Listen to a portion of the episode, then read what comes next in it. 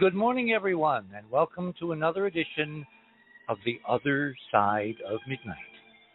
That magical time between dusk and dawn where anything can happen, anything can be discussed, anything can be controversial, and anything can be part of a trend curve for what's going to happen in the next few days or weeks or months. I mean, have you noticed, a la Art Bell, that this definitely is what he used to call the quickening? Everything is happening at warp speed, including projects to develop vaccines on a very, very, very, very fast track. Warp speed. Gosh, I wonder where that came from. Anyway, this morning is going to be a remarkable, remarkable show because we're going to announce a major discovery from Perseverance with evidence, a variety of evidence, independent evidence, independent instrumental evidence, because we have more than one data set kind of converging on the same solution. And it should turn a lot of heads. It should go viral. It should go running around the world. It should provoke an awful lot of questions of our friendly local neighborhood space agency, namely NASA. I mean, have you noticed that NASA is still broken? There are no press conferences on Perseverance. Remember, a $2.7 billion mission, which is kind of sunk like a rock thrown into the middle of the Atlantic Ocean without leaving a ripple. There's no mainstream mention. There's no pundits talking about it. There's no chatter in uh, in uh, you know mainstream space. There are, of course, uh, various groups like Reddit and some other specialty sites that are having whole conversations, and there are the specialty specialty groups like Unmanned uh, uh, Spacecraft.com and and some others, the Planetary Society, who are of course having their you know party kind of behind the scenes because they know everybody and they're getting stuff leaked and all that. But for the mainstream of the world, the Perseverance rover went to Mars, landed, and disappeared. And NASA television is still broken. As I've been saying endlessly now for weeks and weeks, I think it's three weeks now, it's been broken. And I'm on a major satellite cable television service, um, Comcast, which serves tens of millions of people. You'd think that someone out there, other than me, would kind of complain, would say, why is the schedule still totally bollocksed up? I mean, if I had not been taping 24 7 and then doing periodic reviews at 300 times framing rate and then ditching the old programs that are not what I'm looking for, I would had have no idea that in the middle of the night last night, at about um, 11:30 p.m. my time, Mountain Time, here in the land of enchantment, uh, NASA conducted a mini manned spaceflight. One of the Russian astronauts, cosmonauts, took the Soyuz attached to one of the modules of the International Space Station for a spin. Because in about a month, they're going to be joined by another uh, Soyuz vehicle, uh, MS 18. So they've got MS 17, the previous spacecraft, docked, and they had to move it from where it was docked to another docking port about 90 degrees around the station. And they had stunning video. You know, I was kind of going through the old NASA stuff that I'm taping and discarding everything that doesn't fit into the perseverance category. And I happen to see these amazing images. I mean, I never get tired of live or tape video coming down from the space station because we live on a beautiful, beautiful planet. And the views of the Soyuz against the clouds of the South Pacific. I mean, it was just, it was lyrical and only someone who was obsessively compulsively taping everything to see when they're going to fix this would have you even found it because there's no schedule. You can't log on to a certain time and say they're going to run a certain thing because they're putting out a schedule on NASA television that bears no resemblance to how it's being aired over at least one of the major cable and satellite outlets, serving, as I said, tens of millions of customers. How can you ignore your customers that way? And how come nobody is complaining? Anyway, the mysteries of NASA are confounded because this week President Biden uh, made known his pick for the new administrator of NASA.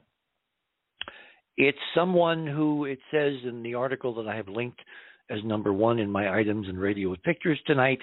And for all you new people, let me tell you how to get there because we have radio with images, with video, with well, some interesting things tonight we're going to get into. So what you want to do is you want to log on to the other side of midnight.com. That's where everything begins. That's our homepage. Click on tonight's banner, which says very provocatively, Farmers in the Sky, How Not to Die on a Dying Red Planet with our guest, Ron Gerbron.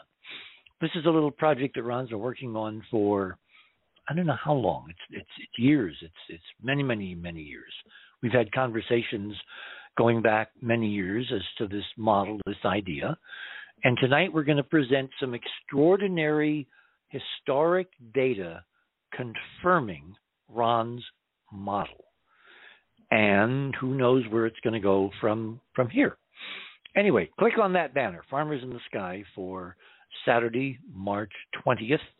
I believe we are officially in spring tonight. I think that occurred somewhere in the wee hours of the morning.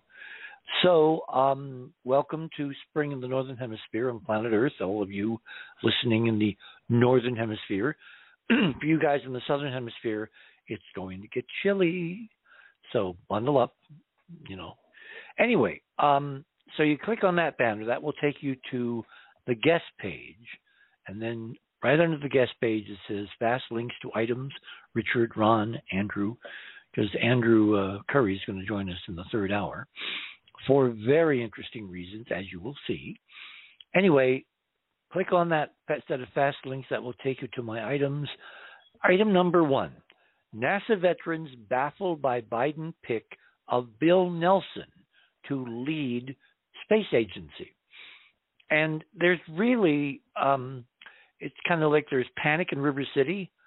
You know, people like uh, John Logsdon, who was at the American University, and other NASA experts and pundits and all that are scratching their heads and saying, why would Biden pick Nelson? I mean, other than the fact that Senator Bill Nelson, a Democratic senator from Florida, is actually an astronaut as well. He flew on the Columbia one mission before the Columbia died. And there are people in the space community who actually blame him for the astronaut who he took the place of, who then was bumped to the next mission and who died on Columbia in the following flight, which of course is incredibly unfair because NASA has mixed and matched crews going all the way back to the infamous Apollo 13. Remember, of the astronauts got the measles, and the new guy, uh, Jack Swigert, had to take over and did a brilliant job. But uh, the old guy uh, I think his name was Mattingly. He served out that mission in mission control and helped bring them home. And the measles that he was supposed to have been infected with, he never got. So NASA has been substituting crews for decades. So I think it's an incredibly unfair, uh, you know, slap against Nelson. He had no idea what was going to happen on the next mission. Nobody did, et cetera, et cetera. So but they're trying to find some flaw and a lack of understanding as to why the president would pick a politician, a senator, who, of course, is not a scientist, um, to head NASA right now. Now, his deputy administrator is a scientist, she's an astronaut, she's a woman. I mean, everybody's been saying things like, well, he's been staffing his cabinet with all kinds of diversity you know, black people and female people and Hispanic people, et cetera, et cetera. and they're wondering why he didn't, you know, go for diversity. An interesting term, diversity, uh, for the head of the space agency. And tonight I'm going to cut through all this nonsense because, of course, I think this is a perfect choice. Why?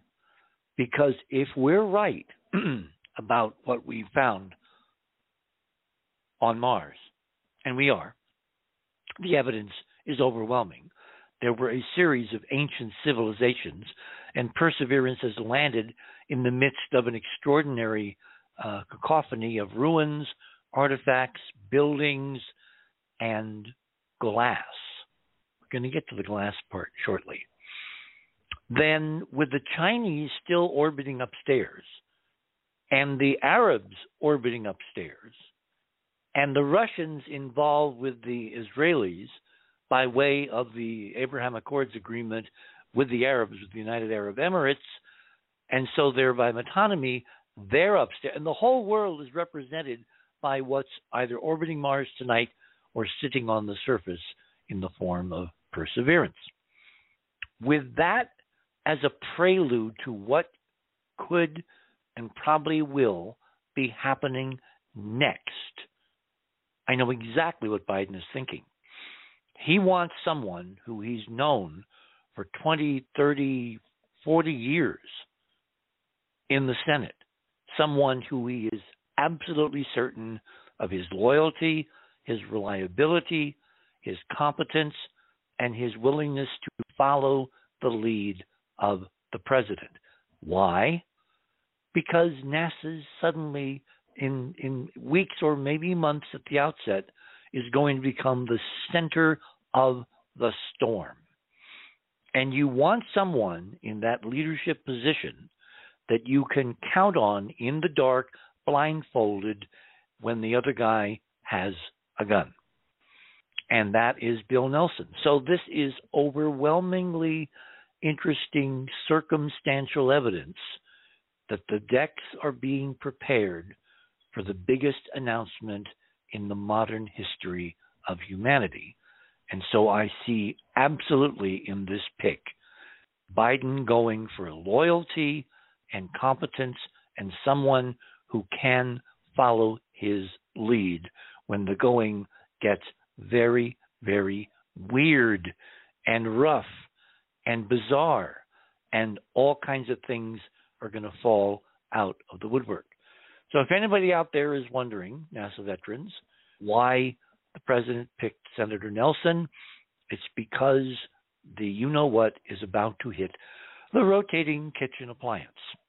Moving on this week was a very interesting week in terms of what could happen next because with the with the passing of the torch from the Trump administration to the Biden administration, there have been lots of questions about what's going to happen to Artemis, the Artemis project, the project that Trump announced to put humans back on the moon, Americans back on the moon, including the first woman astronaut by 2024 and everyone's been looking, you know, for tea leaves and straws in the wind and all those, you know, kind of signs of what might happen politically in Washington. Well, as part of that, um, shall we say, trend curve, NASA had an extremely important success this week. They had an eight minute hot fire test of the first core stage of the Space Launch System which will be the rocket that sends the Orion spacecraft on an orbit maybe at the end of this year. Between October and December, we could have an unmanned circumlunar mission, kind of like maybe around Christmas, like Apollo 8, when I got tapped by Cronkite and Company to go and help them go to the moon. That was exactly what the producer who called me said. He said, Mr. Hoagland, we're calling from CBS News my my name is um, Frank Meneses. I'm an, a producer with CBS News Special Events.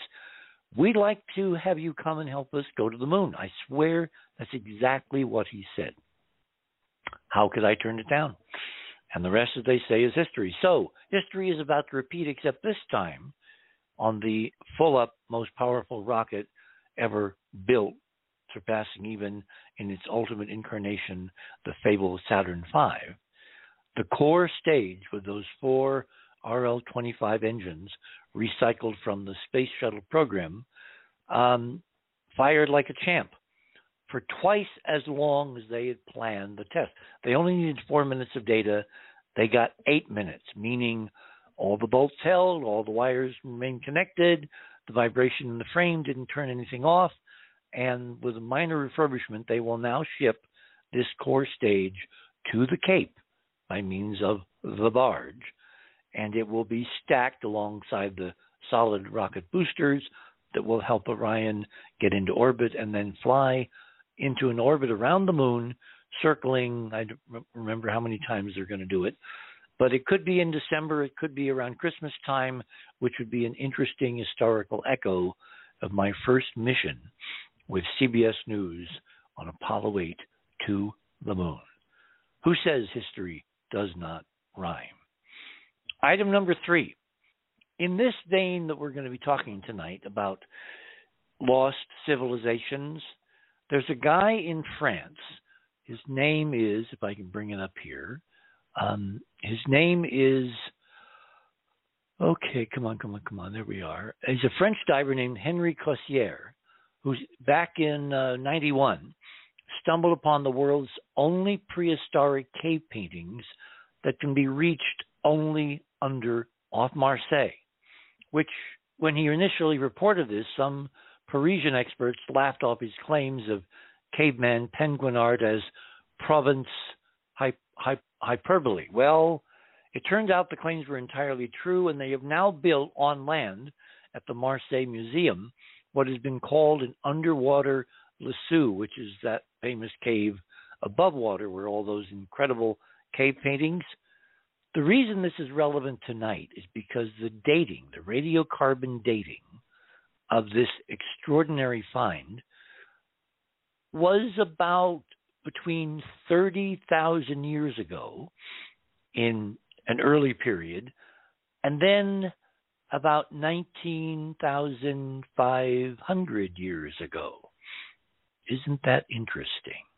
Anyway, that is relevant to what we're going to talk about tonight because we're talking about ancient civilizations on Mars and the date, as you're going to see, based on the evidence that we've unearthed, is that a term? Unmarsed in uh, Jezero crater, it kind of fits that time frame, and we'll get into long discussions, I'm sure, and maybe even some controversial discussions with my guest Ron tonight about the timing. Item number four. Um, scientists, and the story in number four is very intriguing. They're basically saying that they want to send an ark, a kind of a Noah's ark, which would include seeds and spores and DNA and egg samples from something like 6.7 million species sent to the moon and encased in an ark as a kind of, as they're quoting it, a global insurance policy, a lunar gene bank. And they would literally be kept in this ark that's going to be refrigerated according to the plan at cryogenic temperatures in a facility below the lunar surface um, by solar panels and solar energy. And obviously, it would have to have batteries. And I'm, I'm, I'm looking at this not so much in terms of its practicality, but in terms of its timing. I mean, the only time that people talk about preserving things for the future is if they somehow think the future is in peril.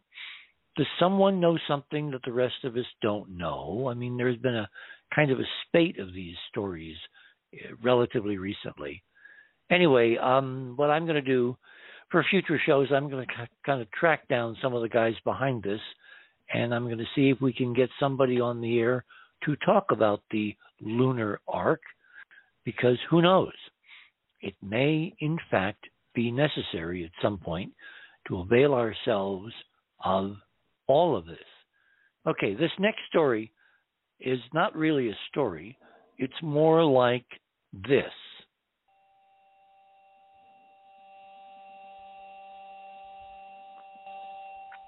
This is the sound of the Perseverance rover on the surface of Mars and Sol 16 just a few days ago. Now it's driving. The background hum is the electronics.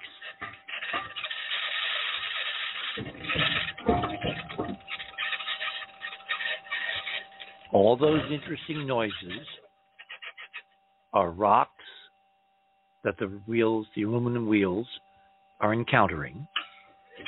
The chassis noises, springs and actuators and suspension as it's driving.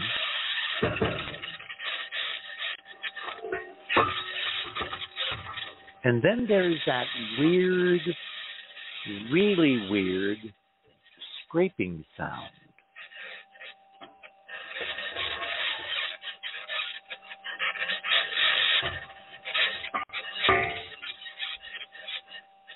That's a rock hitting the wheel.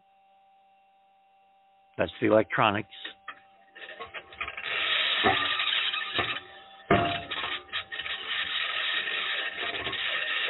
Anyway, this is very intriguing and it's going to get great play in the rest of the show tonight because it's part of our evidence for what, in fact, is really occurring on the planet Mars.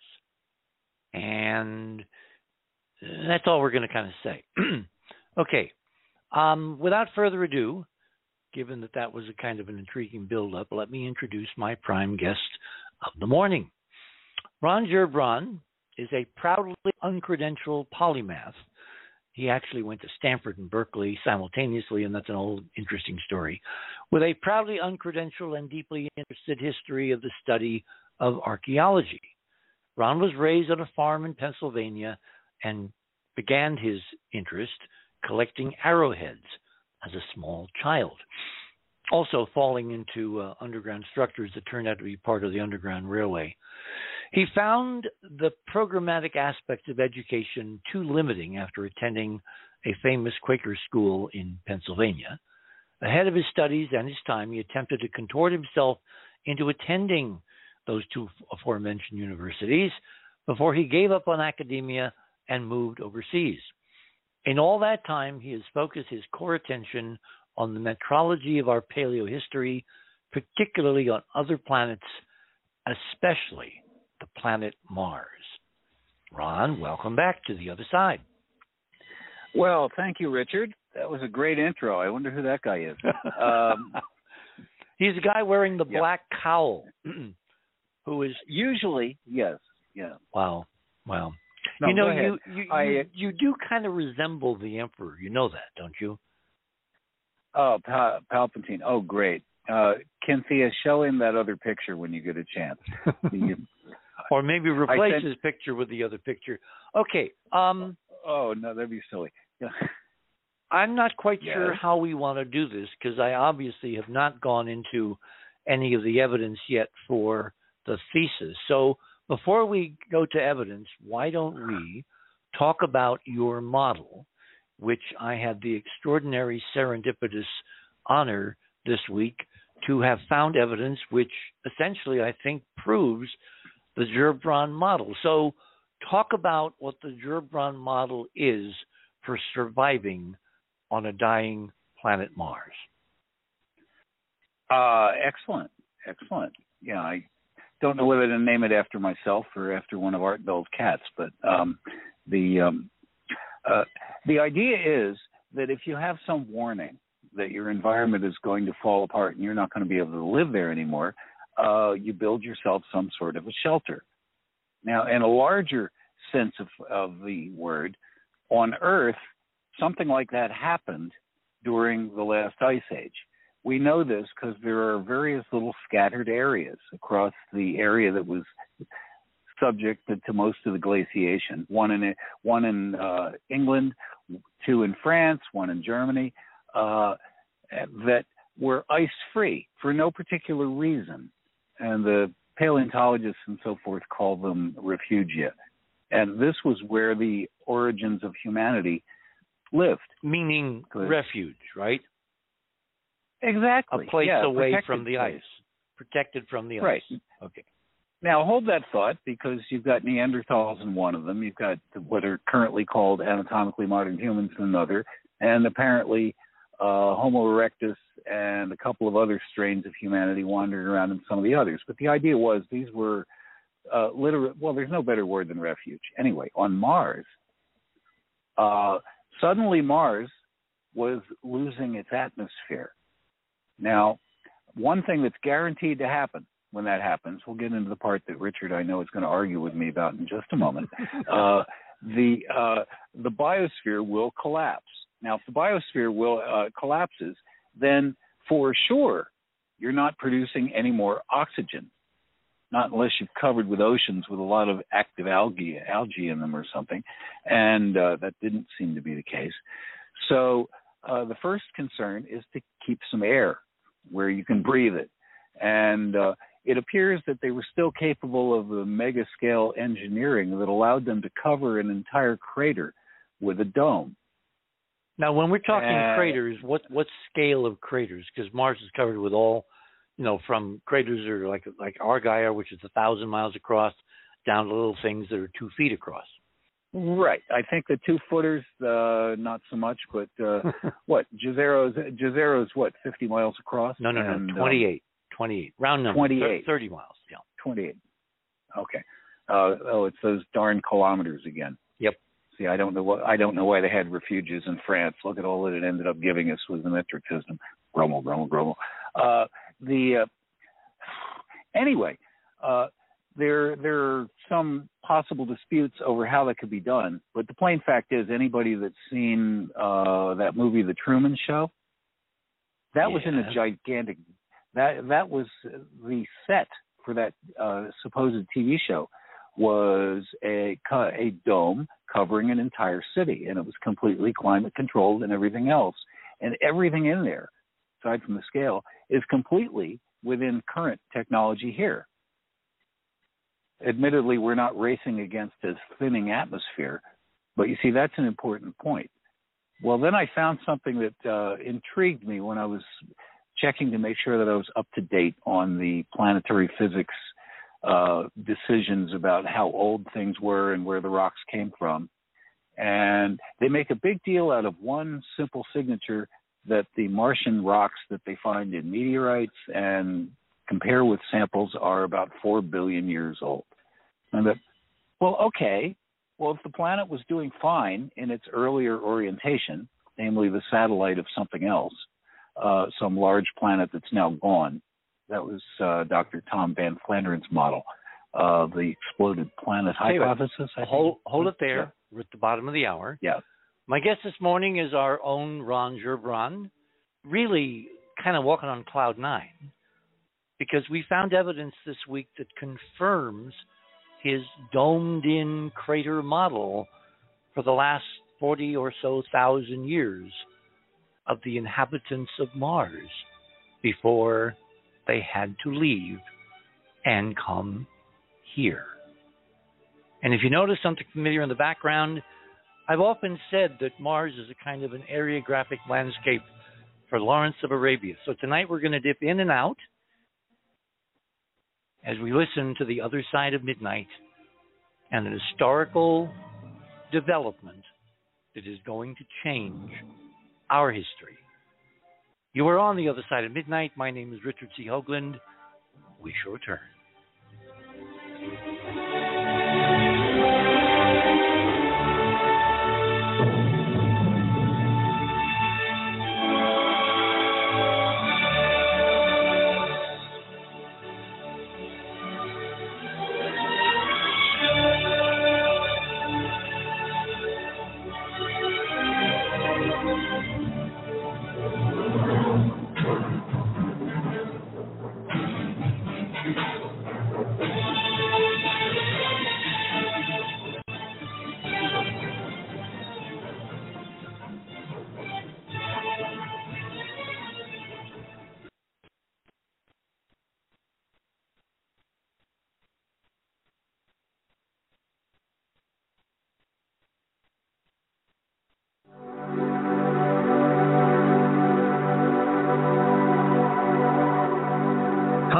Dr. Andrew Kaufman, natural healing consultant. Welcome to the other side of the news, where they're open to hearing the truth and take it seriously. The first thing you got to look at is the methods. Like nothing else matters because that's where they describe the experiment. So then you can decide if what you can conclude from the experiment, right? Mm-hmm. And that mm-hmm. that's really really important because you know they make false claims and people don't understand how to use statistics and all these things can be misleading. What I notice that they do now is they put the methods section at the very end, and in some papers it's in a separate document that's like an addendum. So, in other words, they just present the, the results and conclusions and an introduction section, and nobody looks at the methods. But that's the most important thing because if you don't know that, you don't actually know what they did. Because, you know, there's a lot of art to experimental designs. And, uh, you know, some people can be very clever about it, some can be very elegant about it, but there's also like many ways that things could be fudged. And there's books on this, right? Like one of Bill Gates' favorite books, How to Lie with Statistics. Then, you know, you have the John Ioannidis article, which is one of the most highly cited papers, where he says more than half of all published research is false. Right? So, mm. but but how many scientists, when they go to read a paper, say there's a 50% chance that this article is false? So I better read it really carefully, right? They don't do that. But all this clinical research, it's really just, it's really marketing.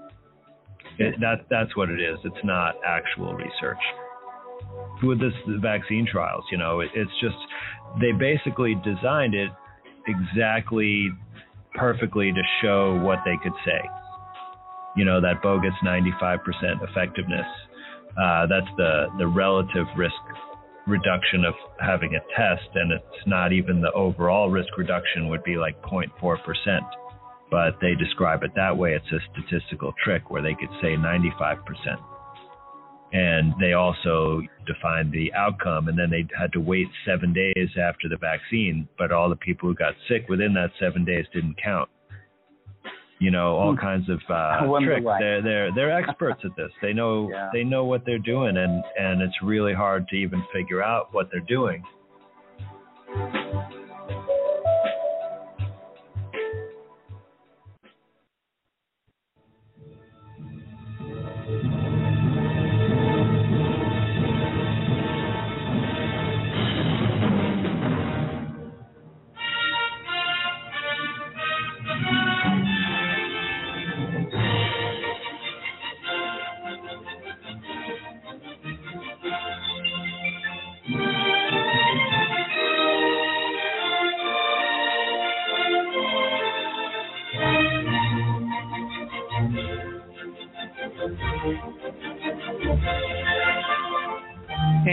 Welcome back, everyone, to the other side of midnight for this March 20th, the first day of spring here in the land of enchantment. We're talking about Mars tonight endless sands and dunes, and it turns out ancient cities, some of them under domes. In fact, some of them, where we are tonight on Mars, where Perseverance landed, under a still partially intact dome. And yes, that's an extraordinarily controversial statement. Well, we've got some equally compelling evidence to support that statement. So as Lawrence rides off into the sunset, Ron, you are back on. Why don't we pick up where we left okay. off? Okay, we're talking about building a dome over a whole crater. And yeah, I, I noticed it was Gale that I was thinking of when I cited the size before. Gale is larger. Gale crater, where Curiosity. Yeah, it's it's, it's about hundred miles. Yeah. Yeah, ninety six actually diameter. Yeah. yeah. Okay. Yeah, but again, you got that 3.8 billion years old thing. See, that's not the 3.8 4 billion years old is not the important detail because everything, all that, uh, all those planets, all that ground, all those rocks, everything that became meteors and asteroids, it was around already. Okay, so we know it's that old. But it's what happened after that. And in the case of Mars, uh, as far as I can tell, and I was surprised by this, uh, it wasn't as damaged as one might think by losing its parent planet. It depends in a lot of ways on how that planet died. If it disappeared because somebody dropped um, red mercury on it, like in the Star Trek movie, and basically sucked itself into a black hole, um, that would create a perturbation. But well, wait, wait, wait, wait, wait, wait, wait. You're, you're, you're ignoring Tom Van Flandern's extraordinary copious evidence that something blew it to smithereens, ejected most of the mass uh, past the escape velocity of the sun, so it never returns, and the very long period fragments are in these huge looping orbits that reminded him of the Soviet uh, FOB system, the fractional orbital bombardment system, which is where he got the idea in the celestial mechanics. I mean, that was his expertise, a profound expert in celestial mechanics. And that's how he put together the idea that these long period comets cross the plane of the solar system, indicating that they originated, if you put all those orbits back together, like a FOBS explosion in Earth orbit. And that was where he got the idea for looking at these uh, long and medium term cometary objects that w- wound up with millions of years um, cycle times, orbit times, and how he reconstructed the idea that there used to be a planet, probably somewhat bigger than Earth, what they now call a super Earth, maybe two or three times the mass of the Earth, which was orbited by its own retinue of satellites. And for some reason, about 66 million years ago, if that date sounds familiar, we're going to connect the dots momentarily it blew up. And he was looking, of course, before he died, under very mysterious circumstances, for a natural cause, that there's something in the cores of planets that after a certain amount of time, hundreds of millions or billions of years, something happens and they, depending upon other factors, can literally blow up. He never was able to identify the energy source of what could do that. We, of course, have torsion field physics and the hyperdimensional model, and we know exactly how that can work. And it also can be turned into weapons so that an extraordinary super civilization in a civil war with itself or in a competing war with another super civilization could easily, uh, Dr. Kildare, uh, blow a planet mm-hmm. up on a Thursday afternoon and the and the, the, the results, the effects would be identical because the, the technological signature would be the same as the natural signature if planets could in fact blow up. So we really well, don't Richard, have a re- go ahead. Yeah, the uh, I tend to favor uh, a model like that, but I was just laying out the options. Which one? The well, natural the, uh, or the artificial? Uh, it actually doesn't matter which it is, although I, I tend to agree with you that it was probably um, somebody, it was either misadventure or warfare. And see, I, I call that the Krypton model because Krypton was Superman's home was mm-hmm. said to have blown up, blown up from the just like a firework and that would mean that the core exploded, which is what they talked about, which is why I was referencing that Star Trek movie where they tried a different tack on the same thing, attack the core and get rid of it. But in the case of most of those, at least the ones that are posited to create uh, the asteroid belt and so forth, it's currently it's not in favor to credit the whole asteroid belt to that one planet. They said things were smashing into each other with great abandon for quite a length of time when this, in the early years of the solar system. Well, wait, wait, wait. wait. Uh, if you add up the mass of the asteroids, they don't make anywhere near a planet weighing two or three times the mass of the Earth. They're a fragment of what was left. Yeah. Because remember, well, some of it would fly out of the orbital plane. I mean, unless it's It does. It stayed in the plane. it does. You know, they're well, they're some, what they're asteroids at all different inclinations. There are comets, and then there's a residuum, which is in a kind of a contained belt around the sun, the asteroid belt. Um, that's that's the lowest energy debris that didn't make it out of the plane of the orbit. Now, one of Right. the one of the effects of this, again, according to Tom, was that this explosion released uh, its satellites, and there were two. One was Mars, which then took up an elliptical orbit around the sun as a separate body, a separate, you know, planetary body, and the other he thinks was an ice world, an ice moon that subsequently, many millions of years later, like about 3.2 million years from now, back in time, ahead of now, it blew up as kind of a long, slow burning fuse from the physics effect of whatever blew up its primary planet. And there are interesting spikes at those time frames in terms of cometary orbits and and uh, debris and all that that Tom used to reconstruct this model. So yeah, it doesn't really matter whether it was natural or a war. The result was Mars in the model was liberated to be its own planet, and it had its primary literally blow up in its front yard, which was a very very bad hair day for Mars. And you and I uh, differ somewhat. Nope. Yeah. yeah. I well most of the uh, most of the destruction that they that the mainstream talks about with uh, planetesimals, that's small stuff. Um, recent uh, additions to the Minor Planets League, like Pluto, they uh, while they're smashing into each other and stabilizing orbits, uh, it causes all sorts of damage. But when a uh, when a sizable body breaks up, it doesn't explode. See, that's the problem. It just shears apart, and if it just falls apart, basically, uh, which is what would have likely happened. No, with, no, no, uh, no, Mars, no, pale face. It doesn't do that because otherwise you wouldn't have the material, most of it in Van Flandern's calculated model, pushed to escape velocity. It didn't just quietly no, fall apart. Hit, it blew up. Not the whole. Right, the pieces that are where it's struck, where it's struck, where it where anything is struck, it fractures, it breaks apart. Pieces are flung off.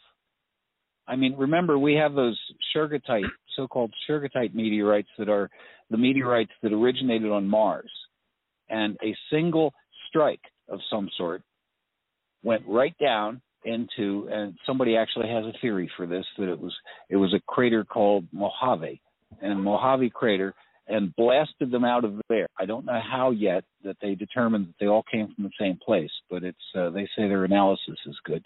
We'll see.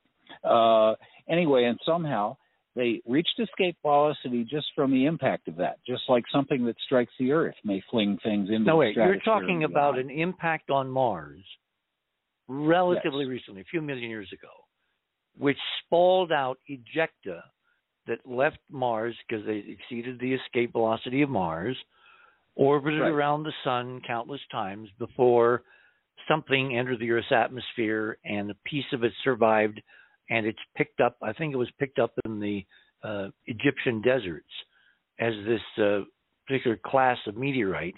And the reason they attach it to Mars is because the isotopic signature in this class, Shergottite meteorites, is identical to the Viking isotopic analysis of Mars' atmosphere and the surface chemistry of Mars. correct. That, that, correct. That, that's that connecting link. Right. Yeah. The only que- the only question in my mind is the uh, whether they all came from the same crater, which currently that's the theory. A crater called Mojave is where they all uh, where they all came from, at least the ones that have been recovered. Now, of course, if they recover something that they determine has the same isotopic ratios, but clearly couldn't have come from there, when we get a little more um, on the ground data from Mars, then somebody will change their mind. Let's go back to the agricultural domes, doming in craters to Yeah, okay. All right. Good idea. Well, the point is that um, the simplest uh, the simplest form of shelter, if you have the engineering to do it, would be to whip up a dome. And the thing that the reason that I'm stressing about how the planet broke up and released Mars is that they had more time to do this than might seem apparent. It's not like they said, uh, "Oh my goodness, in three years." the planet that we're circling is going to blow up and we're all, we're all going to die so we better figure out how to get out of here uh, no they they had something that went a lot slower and in fact the model shows and this is from mainstream papers not talking specifically about that but talking about the loss of the atmosphere from mars and I'll tell you why it works. Uh, the uh, they it's somewhere around ten thousand years before it would get to the point where it is now. But all of this is posited on the atmosphere, whatever its composition. Like I said, in the mainstream, you can't say too much. They can't claim that it had an oxygen rich atmosphere at a certain point. But even when they fudge the data, they can't fudge the math. And they had thousands of years to do this. So they had plenty of time to try and deal with it. Got somewhat uncomfortable right away. But the point about strikes is that in a dense atmosphere, a direct strike coming straight down, smasho, like you would do if you were if you were aiming an asteroid at a city. Uh, a very popular theory of warfare, which I, I hope nobody's figured out how to do yet. Uh, that causes negligible effect in a thick atmosphere. Hardly any. It uh, the catastrophes, yes, but think about it hitting water. Something hits the water straight on, boom. You get ripples, you get a shock wave which moves mostly up, somewhat to the side. But if it comes in at an oblique angle, that is the, the more of an angle, the better, then you tear up a lot more atmosphere on the way down. The shock wave from the strike is not blocked by the actual impact itself, but think of a think of a rooster tail that uh, you, uh, develops behind a jet ski. Yeah, I think we're getting that. too Most deep in the weeds. Let, us stay big picture. All right. So you have a catastrophe. Okay, well, would, you have a catastrophe. Yeah. Mars is so uh, in this model. Mars used to orbit this planet. The planet blew up. Right. Mars right. lost well, a lot of its atmosphere. It's orbiting the sun. to scare them. All by its well. Remember, everybody on the planet was killed. You know why? Would you like a Richter 12 planet wide earthquake? See, I've, I've done some actual numbers on yeah. this. Nobody on Mars survived. The people who survived to repopulate Mars was the rest of this super civilization living in the rest of the solar system. So they came back to salvage as much of Mars as they could, and because people have an affinity for home, they repopulated Mars with now a drastically depleted atmosphere, which, because it passed that tipping point, it now would go away. I, I call this the Lowellian right. model of Mars, where yeah, the, that... the Martian atmosphere is maybe a tenth of what the Earth's atmosphere is now. And so things like solar wind, things like uh, slow leakage, temperature in the exosphere, over time. Remember, we have millions of years, and it gets progressively worse and worse and worse. And at some point, depending upon whether you retain your technology or you don't, you, if you're stuck on Mars, you're going to die. And so, in the interim, and I'm looking in now the last like 40,000 years, the last Martians, where they turned out the lights, had to come to the only place in the solar system which was lush almost paradise by comparison, namely here. And that time horizon, 40,000 years, is when these astonishingly, incredibly sophisticated cave paintings suddenly appear. That's why the story about the guy off Marseille, I think they were painted by homesick Martians, and they could never go home. They had to live here. They were in that, in in some sense, invaders to the native species of Homo sapiens already here on Earth. And that sets up a dichotomy which I think we are living out to this day. But in that last 40,000 years on Mars, going back to your model, the only way they're survived with somewhat contemporary technology, because we're almost there, we're so close to being there. Look at Musk, look at some of his rather far out ideas would be to basically create air and food sources in as many of these refugees refuges as possible, namely domed in craters. If you can't if you can't terraform the whole planet, if that's beyond your technical means, at least you can contain biospheres in limited scale environments scattered around Mars. That's been your model. And now, because of the landing in Jezero, and the information and data we're going to, you know, impart tonight, That model Yeah. is well on its way, Ron, to being confirmed.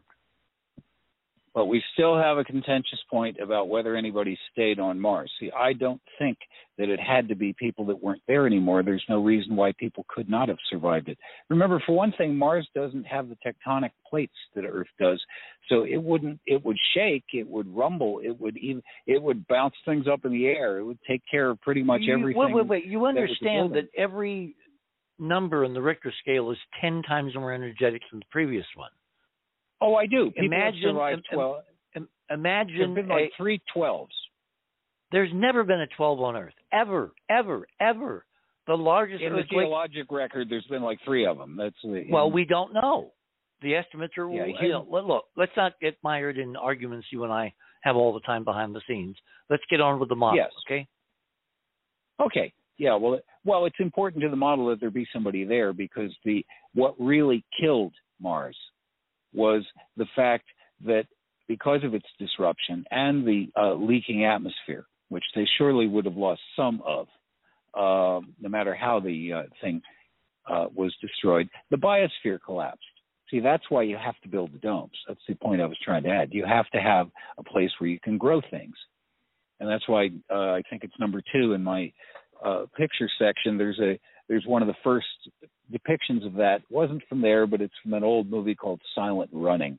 Ah, one of my favorite la- films with Bruce Dern. Shows yes, shows Earth's last forest drifting off to an uncertain future after everything on Remember Earth has been Huey, destroyed. Louie, and Dewey. Right. Well, tell people Oh, what. Huey, Louie, and Dewey were. Oh, they were the predecessors to like R two D two and the uh, exactly. droid and um yeah it's uh those big name producers all swipe stuff from other people. Um anyway yes it was a pretty good movie for its day. I mean the special you know most of the, they kept it mostly indoors. So they didn't have to compete with the space effects that we take for granted now in a tv show. Uh but they uh yeah they did a good thing. They had little little maintenance robots. That, um, Mhm. and uh, one of them uh, one of them was deceased early on in the movie, and uh, they but one of them survived to accompany the la- Earth's last forest on its new voyage towards a nearby star system if it ever got there. Uh, the point is that that's exactly what those domes are for to preserve things and a nice round crater is a perfectly good place to lay down a foundation and build it and it could be done in a remarkably short time frame if you're motivated enough, which I am quite sure they were. But if it was only people in orbiting ships and so forth, without any known colonies that we can refer to, then they would have had to have some equipment. So they'd have to use the stuff that was still there while it still was. In any case, they accomplished it somehow. So you have a dome over Jezero, you have a dome over Gale, you have domes over other um, places, and there's evidence that we won't get into tonight that other parts of the solar Okay, system. let me let me let me just ask a kind of a nitpicky question. Um, yes. Why would you dome in a crater as opposed to building a freestanding dome on a flat piece of desert? Because all of Mars was because desert. you because you need the water. The uh, one of the things that happens, most of the water on Mars is uh, under the ground. They used to think it all escaped into space, but the current mainstream opinion is that it's tied up in minerals. And in other words, there's an awful lot of the, of the minerals in the regolith are almost 50% water in terms of what you could cook out of them and that's where a lot of the water went. There are also these huge, like they're like veins. They're like they're like veins in a uh, or uh, in a body, or um, the um, sap tracks in a tree that uh, are full of um, organic matter, and they're saturated with ice. So now these now these these are models, right? These are not measurements.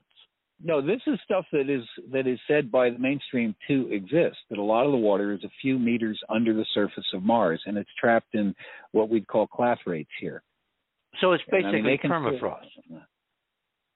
Um, yeah, yeah, Okay. yeah, pretty much. But these are these are localized, and the uh, for your Lowellian model, which I heartily endorse, the uh, idea that somehow carried over that uh, when he was looking through telescopes and when Schiaparelli was looking through telescopes of uh, canals on Mars to carry the water was just almost an instinctive truth.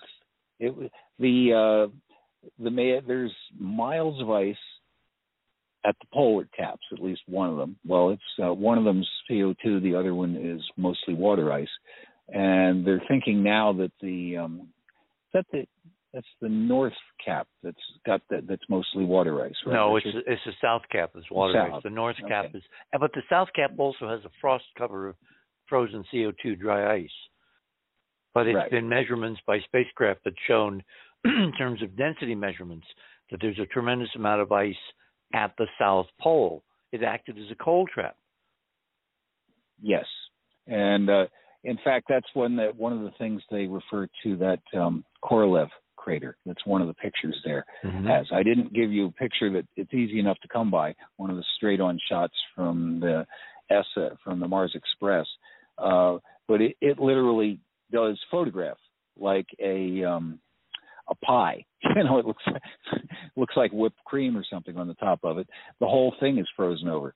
Uh, it's one big solid block of ice. They, uh, they say.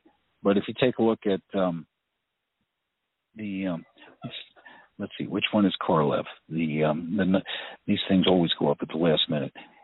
Uh, Richard, help me out here. I'm not seeing the show page. What, that's, I'm looking for Korolev. I don't see Korolev.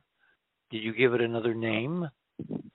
No, no, no, no. Don't fret, folks. It's right in front of us. We're just. Um... I don't see a crater named Korolev.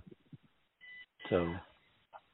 Well, it's anyway. The uh, uh, well, we have to. Why? Oh, wait, wait, wait, wait, wait, wait. Here it is. ExoMars, which is a new spacecraft. That it is a Korolev crater, unenhanced, and the number yeah. is uh, number eleven. Uh, in your you, yes. in your listing, yes. Yeah. In folks, Ron's I, radio folks, picture section.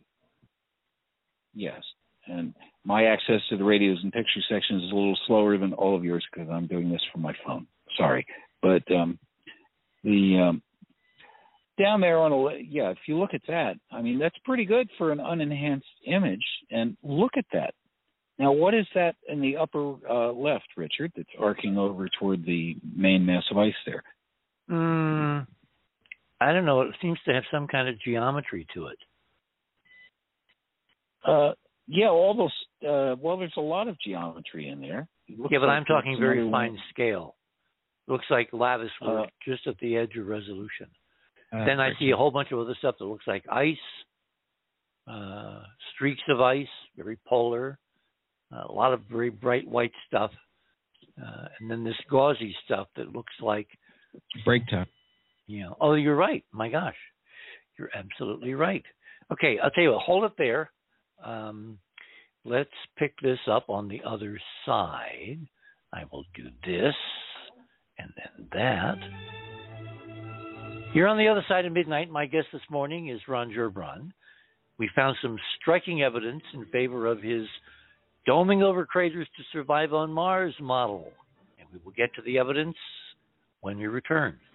Don't touch that dial.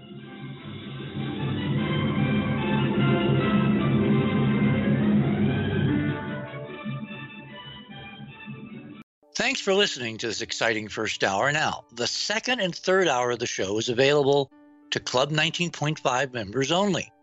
Please support the show by subscribing to Club 19.5 and join our very interesting community. To do that, please visit the website, theothersideofmidnight.com, and click on the Join Club 19.5 link in the left hand column. As a Club 19.5 member, you'll gain access to the rest of this show and all previous 350 plus shows that we have done. Now, recent Club 19.5 member archive recording have the commercials removed and the sound quality has been enhanced. You'll also receive a dedicated private podcast feed that contains these enhanced show recordings. And you'll be able to download the MP3 files directly from the archive if you prefer. As a Club 19.5 member, you'll also be the first to preview our new videos and reports. We'll be adding exclusive new features to Club 19.5 as we go forward, and boy, have we got some amazing things to tell you about in the coming weeks. So please support the show and don't miss all the exciting new things we have planned. I want to thank all our Club 19.5 members because without your guys' support, this show would not be on the air. Please help us continue growing the show by subscribing to Club 19.5 today. And when I say we really need you, we really need you. Over and out.